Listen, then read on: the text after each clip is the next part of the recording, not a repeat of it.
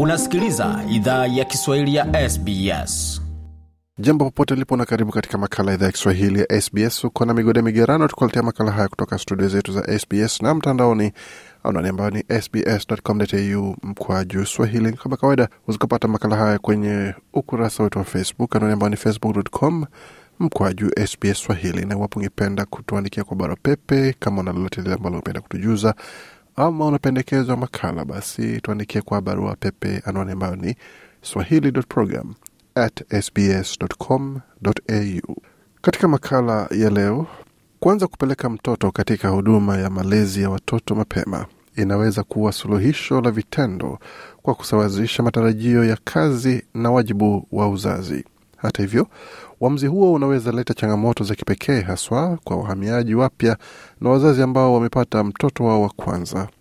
Katika makala ya leo ya Australia yafafanuliwa, tutajadili masuala ya kiafya ambayo yanaweza ibuka unapotumia mfumo wa huduma ya malezi ya watoto nchini Australia. Mara nyingi wahamiaji hukosa msaada wa familia, hali ambayo huacha bila uwezo wa kutegemea wazazi wao kuwasaidia kulea watoto wakiwa kazini. Elimu ya mapema ya watoto inaweza kuwa muhimu katika kesi hii na inapendekezwa nchini Australia kwa sababu inawaruhusu wazazi warejee katika nguvu kazi. Kuwasajili watoto katika kituo cha malezi ya watoto pia ni chaguzi maarufu kusaidia kujenga kinga miongoni mwa watoto wachanga. Zaidi ya hiyo, elimu ya awali ya watoto huwaandaa kwa shule kijamii na kielimu. Watoto wachanga wanapoanza safari yao ya elimu katika kituo cha elimu ya mapema ya walezi ya watoto, mfumo wa kinga ya mwili pia hukuwa inapokutana na vijidudu vinavyobeba maambukizi. Joti Sandu ni mwalimu wa elimu ya mapema ya watoto mjini Melbourne. Amesema wazazi mara nyingi hufanyiwa kikao elekezi kuwapa uelewa wa mazingira kabla wawasajili watoto wao. Home is an environment where a child is having only couple of Nyumbani ni sehemu uh, salama ambako watoto hukutana zaidi na watu wazima, ila katika mazingira ya elimu ya mapema ya watoto, watoto uh, hukutana na watoto wengine wengi pamoja na watu wazima. Ni kawaida sana kwao kukumbana na magonjwa. Ameongezea kuwa wakati magonjwa mengi huwa hayasababishi wasiwasi mwingi katika mazingira ya malezi ya watoto, baadhi ya magonjwa hayo yanaweza kuwa mabaya sana. Daktari Amir Sadula ni GP mjini Melbourne.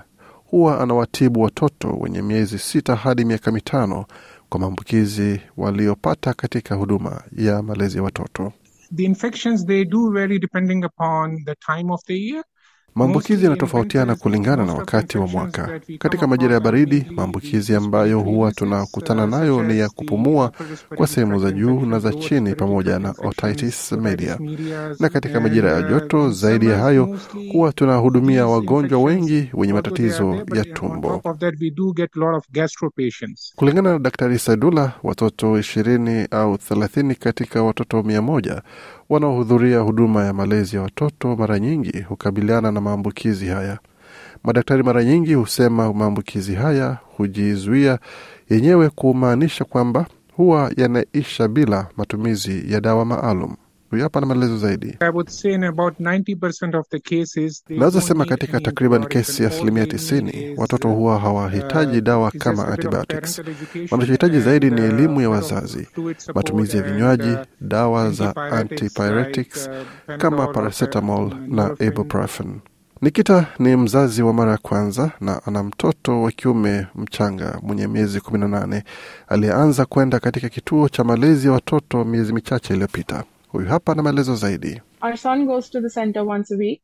In that shorter window, he has had two very bad cases of flu for which Mtoto wetu huenda katika kituo hicho mara moja kwa wiki. Amekuwa tayari na kesi mbili mbaya za mafua ambazo GP alishauri atumie dawa aina ya antibiotics na steroid kwa sababu dawa kama paracetamol na ibuprofen hazikuwa zikitumika. Hata alirejea nyumbani na ugonjwa kwa jina la hand, foot and mouth disease ambao ulimwacha na vidonda katika sehemu zote za mwili wake. Nikita ameongezea kuwa kupitia hali kama hizi kunaweza zua changamoto kadhaa. The biggest challenge we face is the frequent calls we get from childcare to come and pick the kid up. Changamoto kubwa tunayokabili ni simu za kila mara kutoka kwa huduma ya malezi ya watoto kumchukua mtoto. Hata kama tatizo tu ni kamasi, hali ambayo ni kawaida katika mazingira ya baridi. Hii ina maana kuwa wazazi huwa tunaacha tunavyofanya kwenda kumchukua mtoto na hawezi rudi huko hadi atakapopata cheti kutoka kwa daktari kinachosema amepona. Inaweza wakatisha tamaa wazazi kuomba kumchukua mtoto kama ameugua kutoka kituo cha malezi ya watoto katikati ya siku ya kazi. Kama mtoto huyo huumwa mara kwa mara, kuomba mwajiri ruhusa ya kuondoka kazini au kukosa biashara inaweza kuwa wasiwasi kwa wazazi. Zaidi ya hiyo, Nikita amesema kwamba lazima waendelee kulipa ada ya huduma ya malezi ya mtoto wao, hata kama mtoto huyo hawezi enda katika kituo hicho kwa sababu ya ugonjwa. Huyu hapa akifafanua zaidi. As new migrants, we are not entitled to childcare subsidy and have to bear the full cost. Wahamiaji wapya kama sisi hatustahiki kupokea ruzuku ya malezi ya watoto na lazima tulipe ada kamili ambayo katika kesi hii ni dola which is mia very ishirini na tano. painful. Kama mtoto wako haendi kwa sababu ya ugonjwa, lazima tu ulipe ada kamili, hali ambayo ina kera. Daktari Salula amefafanua dalili zinazoonyesha kuwa mtoto huyo anastahili tumwa nyumbani. Huyu hapa akiweka yote wazi. Just with a runny nose, I don't think it's it's reasonable to send the child home. If there are other signs of infection, Sidhani ni sahihi kumrejesha mtoto nyumbani kwa sababu ya kamasi. Kama kuna dalili zingine za maambukizi, kwa mfano homa, kikohozi, au kama mtoto huyo anaumwa na koo uh, au kama ni wazi mtoto anaonekana ni kama anaumwa, uh, naweza unga mkono wa mzi wa mtoto huyo kurejeshwa nyumbani.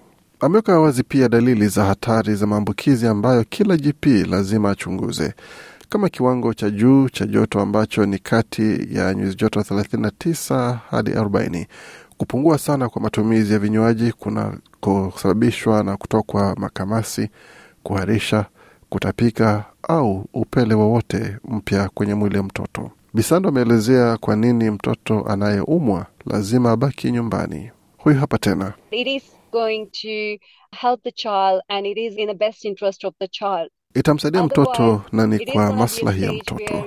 La sivyo, itakuwa hali ambapo kama mtoto anaumwa sana, basi mzazi lazima ampeleke mtoto huyo hospitalini au afanikishe mtoto huyo kulazwa hospitalini, kisha muda wa kupona utakuwa mrefu zaidi. Ameongezea kuwa kumtenga mtoto anayeumwa katika kituo cha malezi ya watoto huwa sababu ya wajibu wao wa kutunza kwa watoto wengine ndani ya kituo hicho. Kuosha mikono mara kwa mara na kuwa na nafasi salama kutoka kila mtoto anayekabiliana na mafua au ugonjwa wa tumbo kuna shauriwa pia. Daktari Saidula ameongezea kuwa lishe bora ni muhimu sana pia, kwa sababu most of the time, these kids are fussy eaters so they are bound to suffer from nutritional deficiencies like watoto wengi huchagua sana chakula na kuna uwezekano wanaweza kabiliwa kwa changamoto za uh, lishe kama upungufu wa uh, vitamin inayosaidia kujenga mwili pamoja uh, na vitamin D. Kwa hiyo kuwa na virutubisho vinavyoongezwa kupitia umbo kama ya kidonge au kinywaji hupiga jeki kinga yao pamoja na kupunguza zaidi uwezekano wao wa kupata maambukizi. Amependekeza sana chanjo za utotoni kama mfumo wa kudhibiti maambukizi miongoni mwa watoto wachanga pamoja na watu wa karibu yao. Bisandu amesema pia kuwa vituo vingi vya elimu ya mapema ya watoto nchini Australia vinapendekeza chanjo ambazo serikali ya shirikisho imeidhinisha. Some parents opt not to get their child immunized, then we have a Baadhi ya wazazi huchagua kutowachanja watoto wao. Tuna sheria tofauti na miongozo tofauti kwa hilo. Kwa mfano, kama kuna mlipuko um, katika huduma ya malezi ya watoto, tunapendekeza wazazi wa watoto ambao hawajachanjwa wahakikishe watoto wao hawanabaki nyumbani kwa sababu hawana kinga hiyo. Mwisho kabisa, Bisando amependekeza kuwa watoto wapelekwe katika mazingira ya asili kama katika viwanja vya michezo vya nje badala ya kuwapeleka katika vifaa vya michezo vya ndani kwa ajili ya kuboresha kinga yao. Penda, shiriki, toa maoni. Fuatilia idhaa ya Kiswahili ya SBS kwenye Facebook.